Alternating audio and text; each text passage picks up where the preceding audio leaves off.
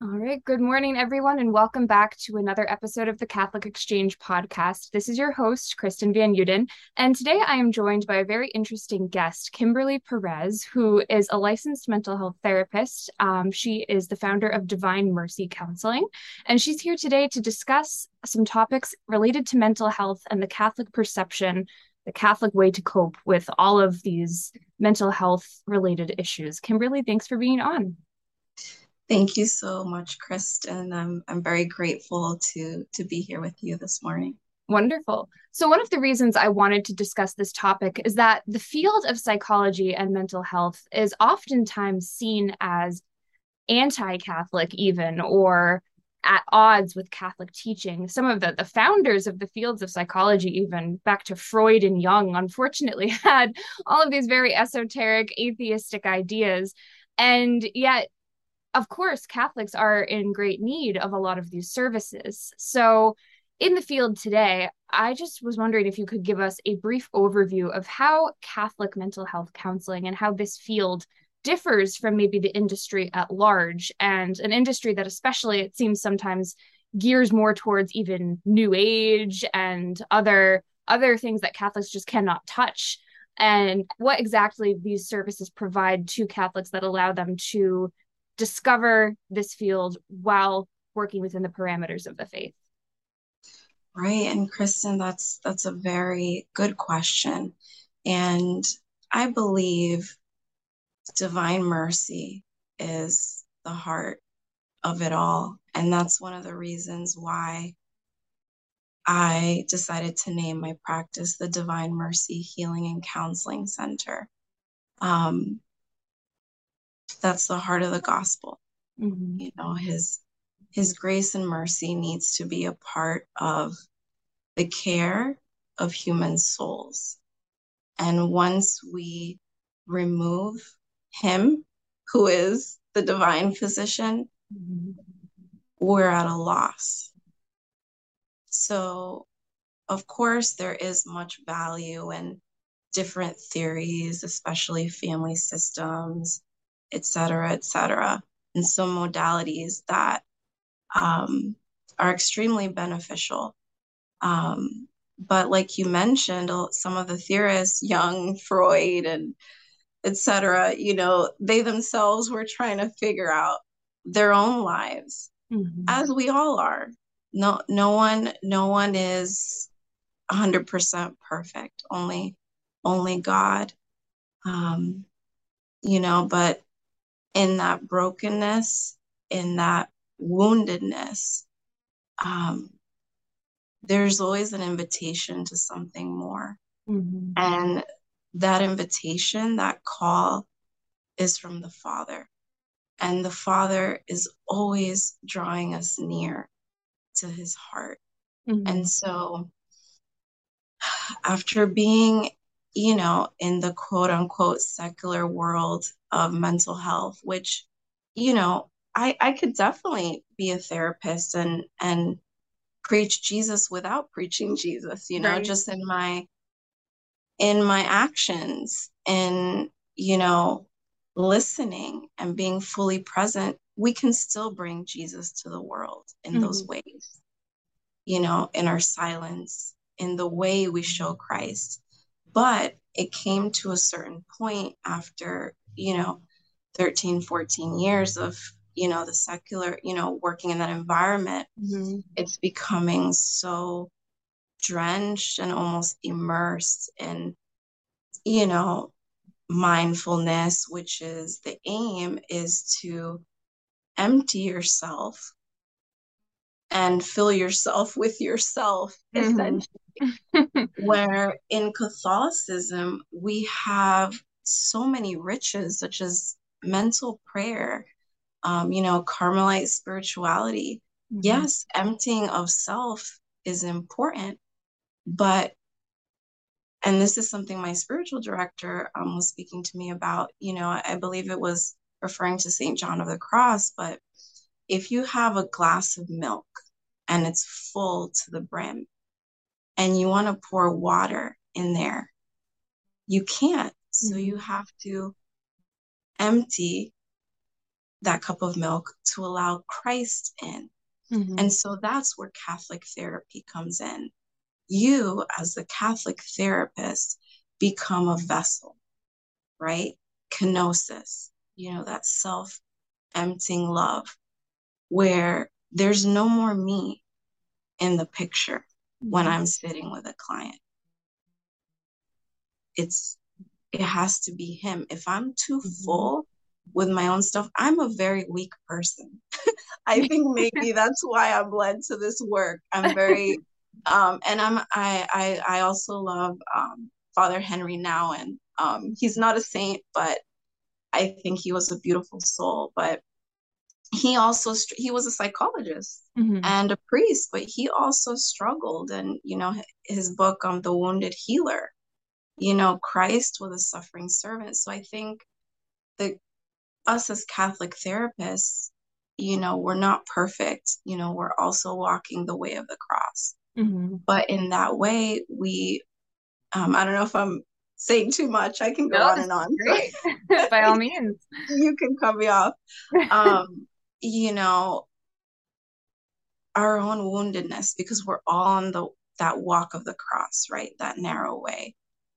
Our own woundedness once you know we're empty and we fill ourselves with Christ, mm-hmm. then we can bring that light to others. You know, when I get out of the way mm-hmm. and he can be he he can, you know, and I think that goes into the Eucharist and mm-hmm. you know, all of that um, which is the you know the sacraments. Um, God could have decided to, you know, he became bread, right? Bread to be life for others. And Father Henry Nouwen speaks a lot about this. Um, he could have decided to come in the form of, you know, a big gem or something huge or majestic. But he decided to come as a little, little, little, little piece of bread, something small, so small that he can enter inside of me, mm-hmm. inside of my brokenness. That's why we need to make sure our house is clean, you know, before receiving him, you know, to welcome him. But there's so much healing, you know, the Eucharist. He mm-hmm. enters and becomes so small that he can enter into all of those broken parts of us that no one, no one, no one will ever be able to enter. Mm-hmm. You know, and that's there's so much healing sitting sitting with him, you know, when we're a mess and when we're broken on the floor in total despair, sitting with him you know it's really it's my goal and the reason why i decided to step away it was not really for me to be my boss it was for mm-hmm. jesus to be my boss yeah you know love that i've I've I've been a boss before, but I'm like I don't want to be a boss. Like I I want him to be like mm-hmm. the one that's telling me what to do and guiding me. And for that, you know for especially for those that are suffering um sometimes interior silence is difficult mm-hmm. you know cultivating that you know those thoughts you know most of us out there and this is you know i i i love emdr which is a modality we can talk about later but you know those negative cognitive core beliefs and usually, for the most part, most of us believe that we don't matter or that we're not good enough. Mm-hmm. You know, and that's how the enemy works. Mm-hmm. He works in feeding you lies about your identity and who you are and whose you are. You know, even in exorcisms, you know, God is still glorified there abundantly because it's a reminder of who is victorious over whatever ailment we're we're struggling with you know god is glorified even, even in an exorcism mm-hmm. because that ailment that disturbance is kind of like a wake up type of thing, you know, that we need to pay attention to whatever core wound we have, which, you know, there's so many doors to that. Um, I, you know, I've worked with many different ailments and struggles, but my passion is working with survivors of sexual abuse, mm-hmm. emotional, physical, um, even narcissistic and psychopathic mm-hmm. abuse. And, um, you know, our family systems um, is so important. And that goes into, you know, theology, the body, and our dignity. Um, and when we feel like we're not good enough and when we feel like we don't matter, we gravitate towards people that treat us mm-hmm. like we don't matter or like we're not good enough.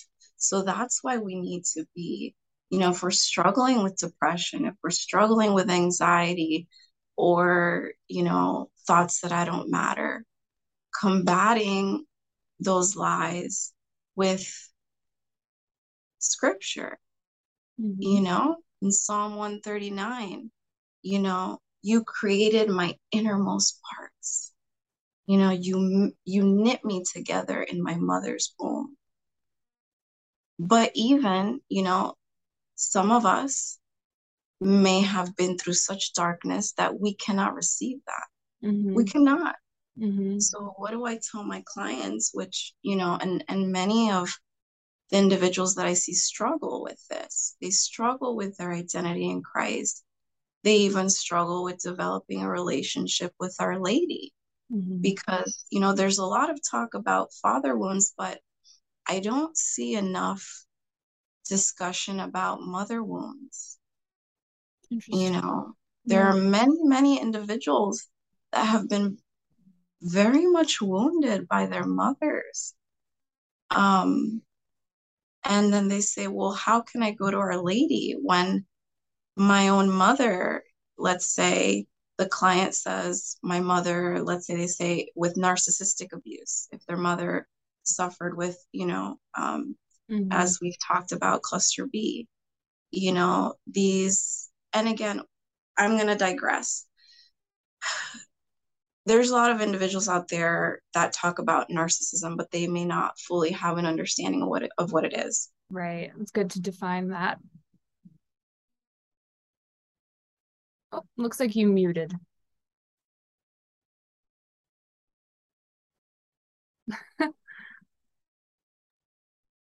there we go.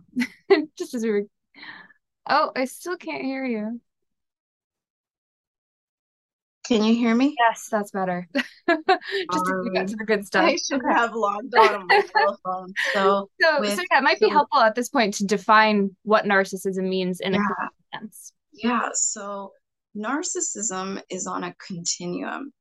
Just like we have, many of us are familiar with introversion and extroversion. So let's say Sally and Susie are both introverts. So one may be more introverted than the other same thing with extroversion. So when we have narcissism, that's on a it's on a continuum. Mm-hmm. So some individuals, we all have a healthy level of narcissism. You know, I need to seek food, I need to seek shelter, and that goes into the developmental stages when we're growing up. So once when those traits are elevated in narcissism, that's when they become problematic when your behavior is harming others and harming yourself. So when we're speaking about unhealthy relationships, let's say, you know, stemming from parents, um, those narcissistic wounds, let's say a narcissistic mother, may have been very critical, may have been competing with the son or the daughter, um, may have minimized the son or daughter's feelings, emotions, may have had difficulty connecting with their daughter. So then, you know, if I'm sitting with a client, they may say, Oh, you know, everyone in my prayer group says I need to go to Our Lady and pray the rosary and do this, but I'm having difficulty. So we need to really dig deeper and look into that mother wound that they may have, or if it's a difficulty with relating to Jesus, looking at that that wound and an activity that I do with a lot of my clients that struggle with that is just starting with that. Let's mm-hmm. start cultivating. I may show them an image mm-hmm. of Christ. My absolute favorite image of Christ is with um, you know, Jesus and the Lamb. There are many different ones. Yeah, there are very many different ones. Yeah.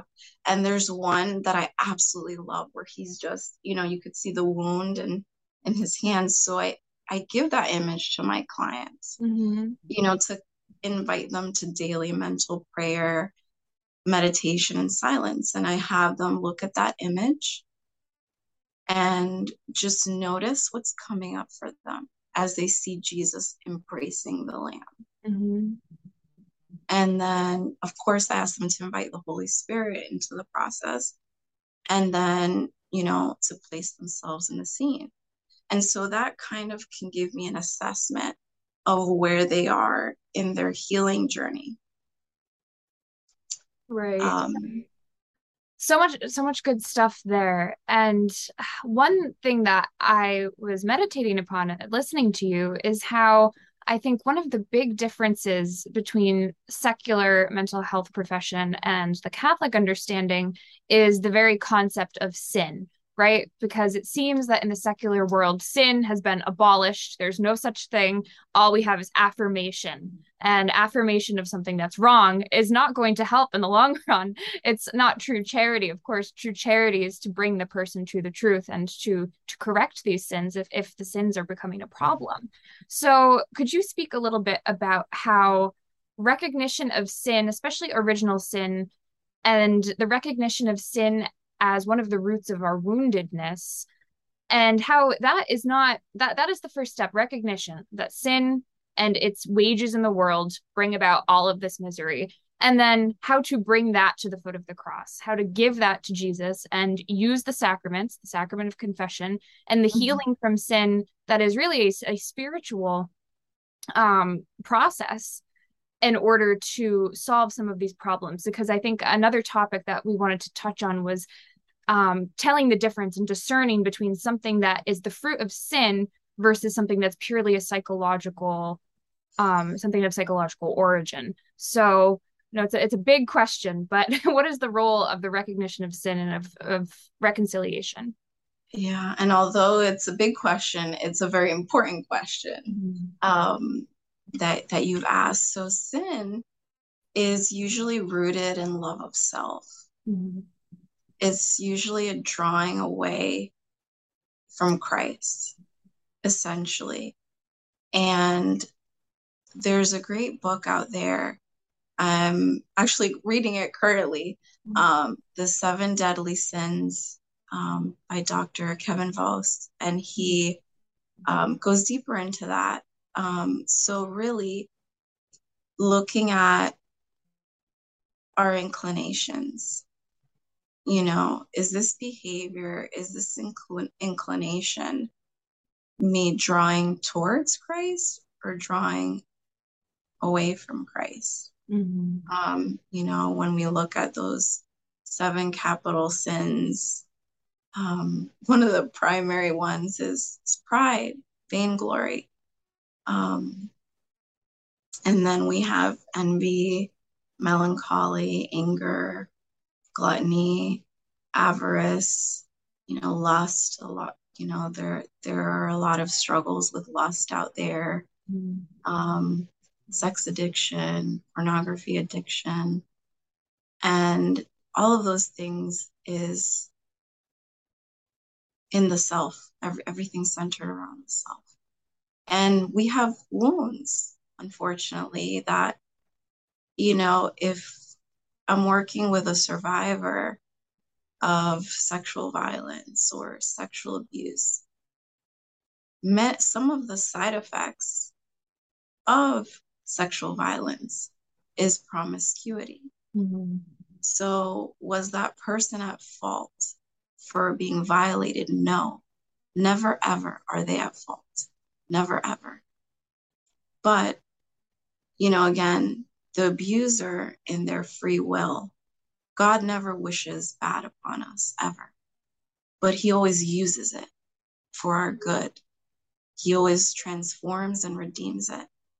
So I may be getting off topic, so you may have to kind of reel me back in. this is good. The God transforms our woundedness, but through yeah. the means that He has provided to us, right? Through our cooperation with His grace. Yeah, absolutely. And in reconciliation, in confession, um, is so powerful. But also, a lot of, you know, it's a can of worms. You know, we open up sometimes for our first time with a priest, mm-hmm. our sin, our root sin, and we receive the forgiveness. And some of us may feel consolation, some of others don't, depending on, you know, their journey. So after reconciliation, it's helpful to have some accompaniment after that to cope with, I would say, especially shame. Mm-hmm. Some individuals struggle a lot with shame, you, you know, when revealing their sins. And then we can even go into scrupulosity when, mm-hmm. you know, where there's this obs- obsession of, you know, am I doing the wrong thing? Am I sinning? Oh, I'm not going to receive the Eucharist because I'm so bad. Again, I'm bad, I'm good, that black and white way of thinking. Mm-hmm. Um, is not from God. So the root of scrupulosity is pride. You know, on the outside and the exterior, it may seem, oh, this person is is really holy, quote unquote, but really it's a struggle with a sin of pride. Um, Saint Mother Teresa of Calcutta, um, whom I love so very much, um, there's a quote by her that says, um, if you are humble, nothing will touch you. Mm. You know, neither praise nor disgrace, because you know what you are. You know, if you're blamed, you will not be discouraged. If they call you a saint, you won't put yourself on a pedestal. You're mm. just focused on Jesus. Um, right, and I love the tells us the truth. yeah, yeah, I I love the chosen. Um, that scene with Mary Magdalene. Um, and it's so awesome because they show Mary bringing Mary Magdalene to Jesus, mm-hmm. and you know Mary just you know she can't even look up. She's just so mm-hmm. ashamed. And then Jesus is just continuing to encourage her look up and she's like no i can't i can't mm-hmm. look up look at me and that goes to scrupulosity any other sin we may feel oh this is just too much you know this anxiety i i i can't handle it. And that's true you can't handle it but jesus can. Yeah. That's so true right? Is that when we try to do it ourselves of course it's going to feel impossible and of course we're not going to succeed and and it's really i i like framing it in giving up and literally giving up and giving it all to jesus. That's the only way forward which seems counterintuitive right? Right. And again looking at scripture one of the most beautiful verses and the simplest i would say mm-hmm. is be still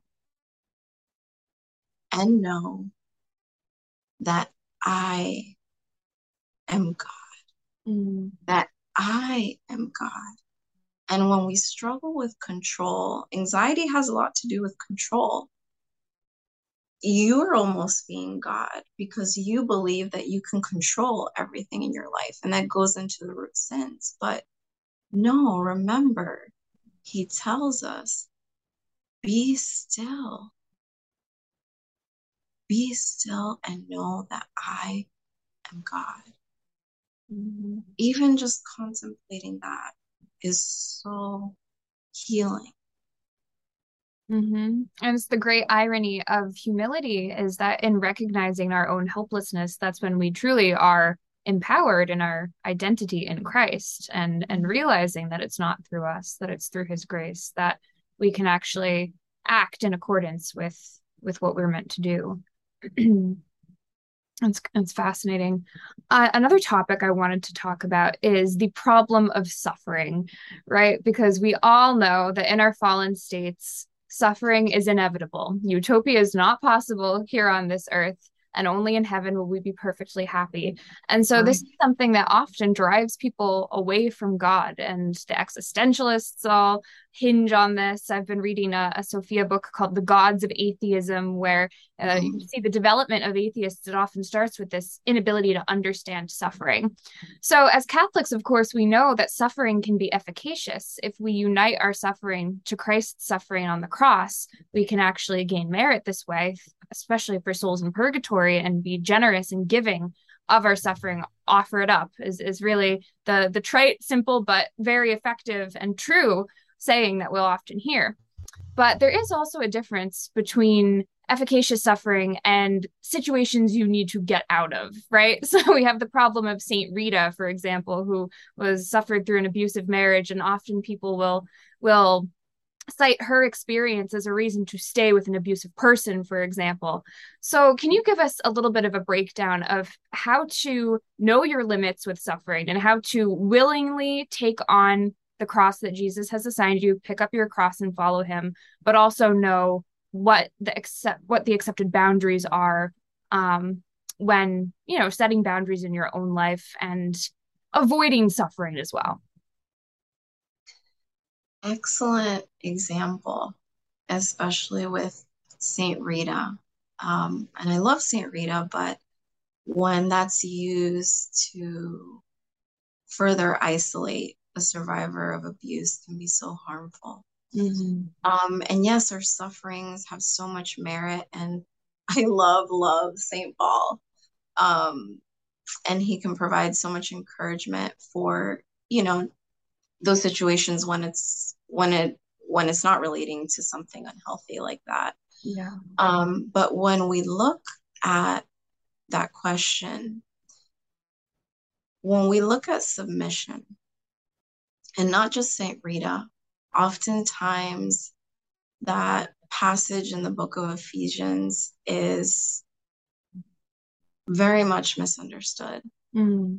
where it says, you know, wives be submissive to your husbands, mm. et cetera, et cetera, et cetera. But it's not read in its entirety.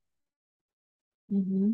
It also says for men to love their wives like God loves the church. Absolutely. The wife is the bride. Who is the bride? We are the bride. We are the church. So it's a mutual submission. It's not a one sided submission. And again, looking at submission, what is submission? Mm-hmm. Submitting to the mission, submission. What is the mission of your partner? Is your partner in sin? Do we submit to sin as Catholics and Christians? No. So if you're being abused, if you're being violated, if someone's holding you up at gunpoint, raping you every evening, forcing you to have sexual relations, that is sinful. Mm-hmm. God never ever invites us to submit to sin, ever. And anyone that says that is misinformed. Mm-hmm. Greatly misinformed. Jesus always called us to rise. And again, men and women are abused. I have had cases where the woman is abusing the man emotionally, verbally, even physically, but that's not right ever. Jesus always called his people to rise and walk in dignity and in truth. Mm-hmm. Saint Edith Stein or Saint Benedict of the Cross. Truth and love always go hand in hand. Mm-hmm. Jesus walked in truth. Jesus was meek and humble, but he walked in truth. He worked, he, he walked in a, in a firm way he was confident in who he was in the eyes of his father. And if we're in this situation, I am a daughter of the Most High. I am a son of the Most High. I am worthy to be treated with dignity. St. John Paul II, I love him so, his work is so prevalent today. You know, when we are seen as an object of use, everything goes out the window. Mm-hmm. Our call as Christians and Catholics is to live a life of love and work in and through that love. That is the heart of the gospel and the heart of divine mercy. What is divine mercy? Jesus reaches out into our brokenness, brokenness, into our weakness and darkness, and he loves us there. You don't have to be ashamed. If you are listening to this and you are in darkness and you are curled up in shame, blessed are you. Blessed are you because God is your light. In that darkness, He will be the only light you see. And that's why I love St. John of the Cross so much. Um, because you can see the light so much clearer when it's dark. Mm-hmm. In my opinion and in my experience, that's when he's there. You know, Saint Faustina in her diary, um, you know, he would tell her, My daughter, when you're suffering, know that I'm near. I'm near in your suffering. You know, and St. Paul in, in, in, the book of Philippians, um, where he says, For his sake, I count it all as loss. I count it all as loss because of the surpassing worth of knowing Christ Jesus my Lord. For his sake, I have suffered the loss of all things. That's beautiful. And Jesus is always reaching out to us at every moment. No one is beyond his mercy. If only we would take his hand as it's offered to us. And I, I love how you've you've spoken to people who might be in that situation and it is true that this concept of shame pe- keeps people away from the very thing that could cure that shame, right? And that's the lie of the devil. And uh, the spiritual warfare component to this, I, I really love how you've touched upon that. As a priest friend told me the other day, the devil hates you, so why would you think as he does? right? And when exactly. we think of when we think of narcissists or other toxic people who are telling us lies about ourselves and trying to tear us down, they're really using what are literally demonic tactics. And the, this is the demon's role on earth is to get you to doubt your own identity and Christ's power to save you, right? And so um, can you speak a little bit about how this is a spiritual battle that we face for our own souls too? Yes, a hundred percent. So you can compare those lies of the enemy as the same tactic that's used in narcissistic and psychopathic abuse mm-hmm. that gaslighting. What you saw, you didn't see. What you heard, you didn't hear. So he works to confuse you in your identity. No, God doesn't say you're this. You're this. You're a failure. You're never going to amount to anything. God hates you. Those are the lies of the enemy. And that's the same tactic yep. that these abusers use. You know, it's so sad because we're children of God, but once we start going that way, we that abuser starts become becoming a children a child of the darkness, you know. Mm-hmm. Um so they they attack your identity and again psychopathology and narcissism, especially psychopathology, hides. And the enemy is great at thriving in what? In darkness. Mm-hmm. But when you expose the darkness, there's no power. Mm-hmm. Abuse thrives in darkness, in isolation, in shame, the tactics of the enemy. thrive in isolation, shame. Do not remain isolated. Get connected to the community, get connected to other people in the body of Christ that can remind you of who you are. Because when you're with an abuser, the only voice you're hearing is the voice of the abuser.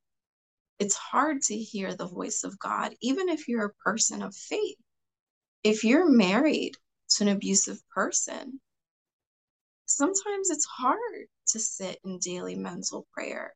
You may have to, you know, maybe on your lunch break, sit in your car and have some silence with God before you go home. Because again, the most dangerous part in an abusive relationship is when you decide to leave or when mm-hmm. you do leave.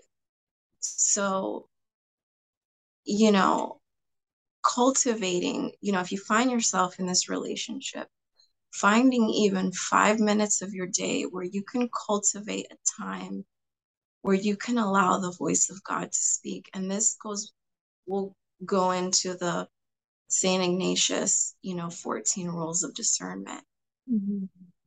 um, which is really key in discerning um, between the different movements and try and identify whether it's something that's just psychological or something that may be from the enemy.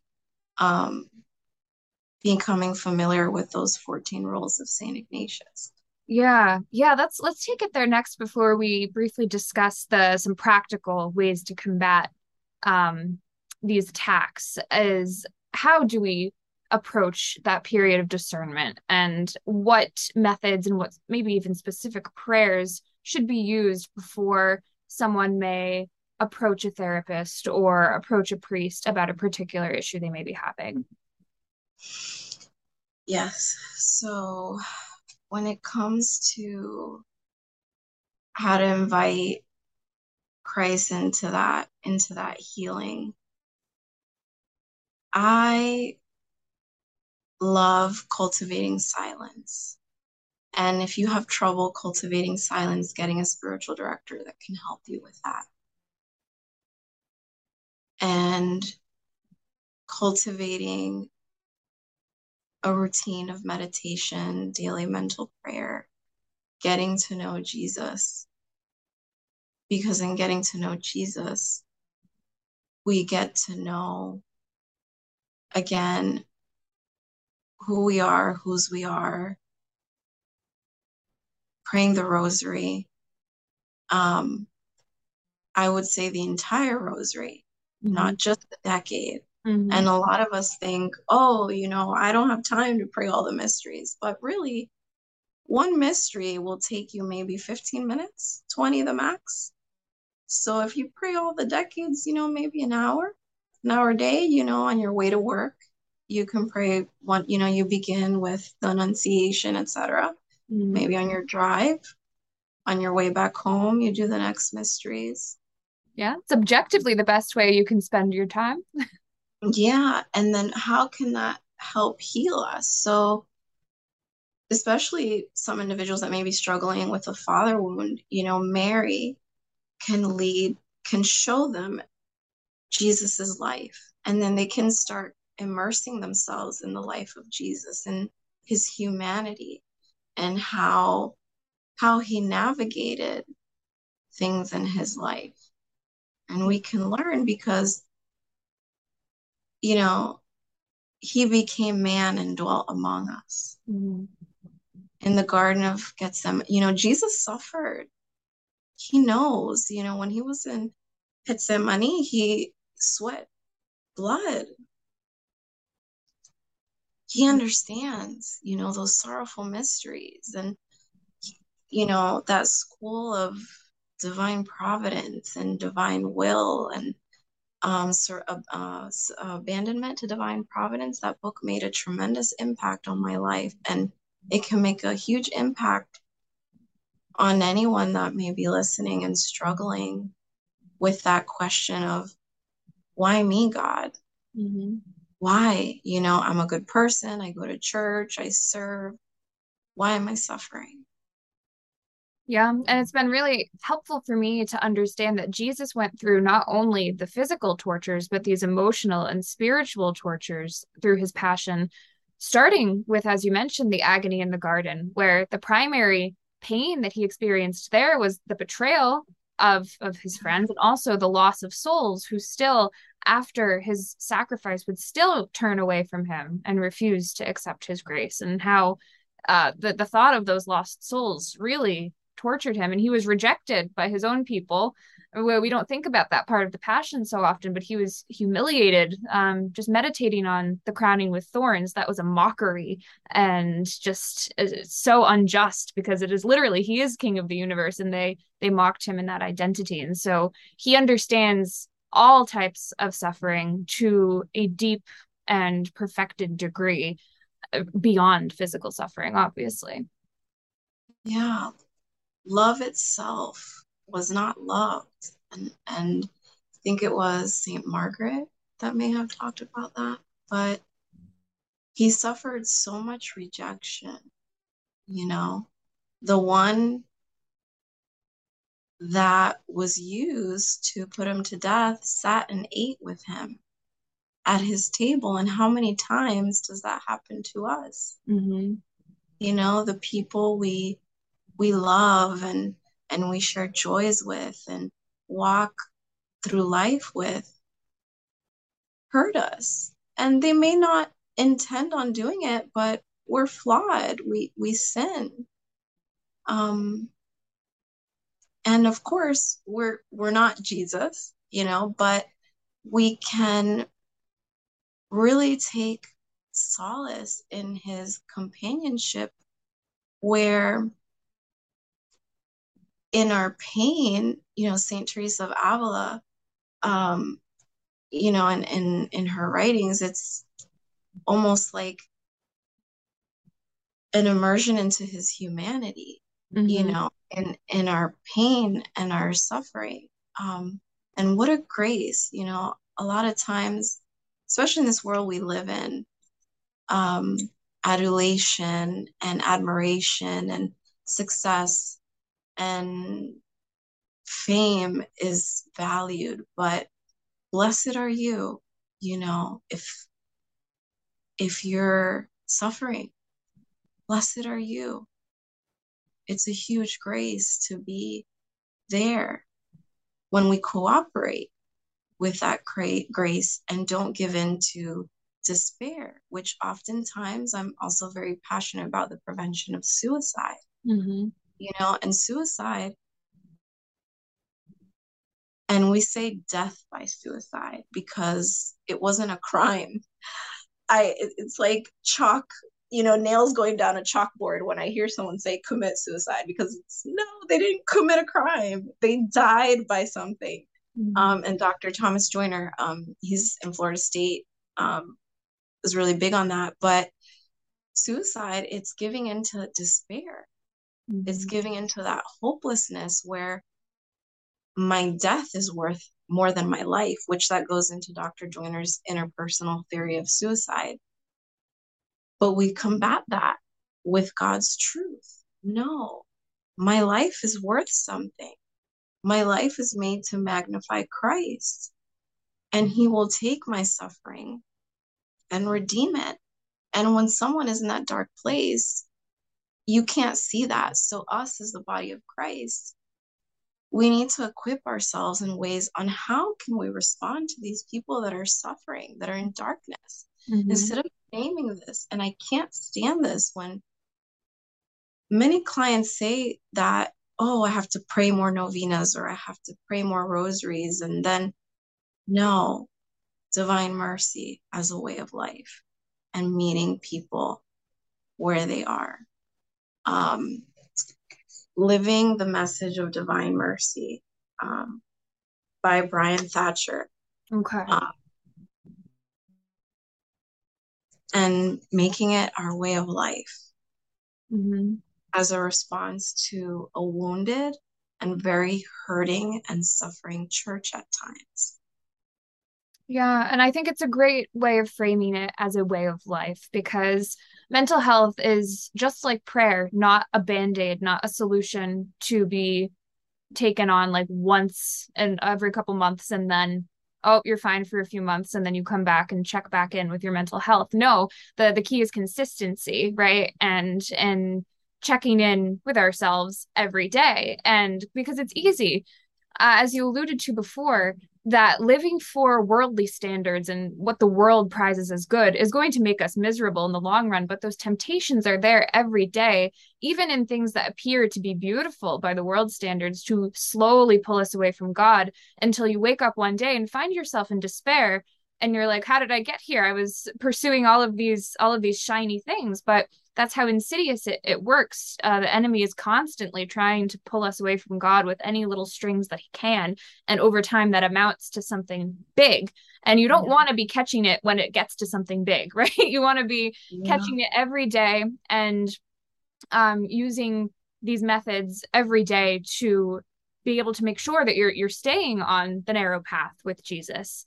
So to wrap things up, I wanted to just ask your advice for our listeners on maintaining mental health. And just like maintaining a prayer routine what are some methods you would recommend as routines? And i know um, there are certain therapies we've discussed like emdr and maybe we can save that for the next time. But what what are some of these practical tips that we should be implementing as habits and forming as habits just as we form the habits of prayer yeah that's a great question so I would say a keyword is perseverance. So mm-hmm. if you fall, I love the analogy of, of boxing. I think it's really um, relevant to mental health and the spiritual world. It doesn't matter that you fell back, you know, you fell fell down, you got knocked out.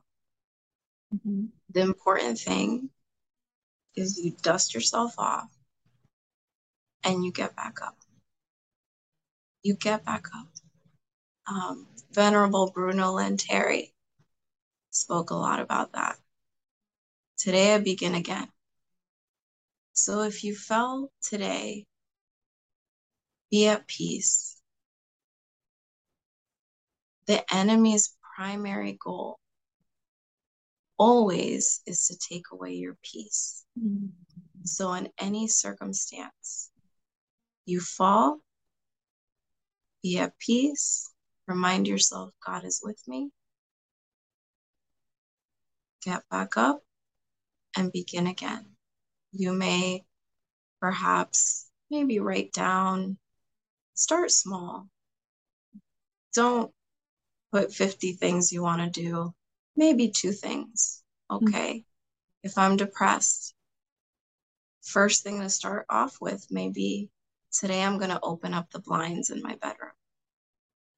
It may just be that. Mm-hmm. Today, instead of staying in my pajamas all day, I'm going to put on clothes and I'm going to brush my teeth and I'm going to comb my hair. Even if it's small, you cannot overwhelm yourself and be at peace. That is the spiritual battle. Lorenzo Scupoli talks about it. That is the goal. Maintaining your peace always. If you know the enemy's on a short leash, mm-hmm. he's on a very short leash.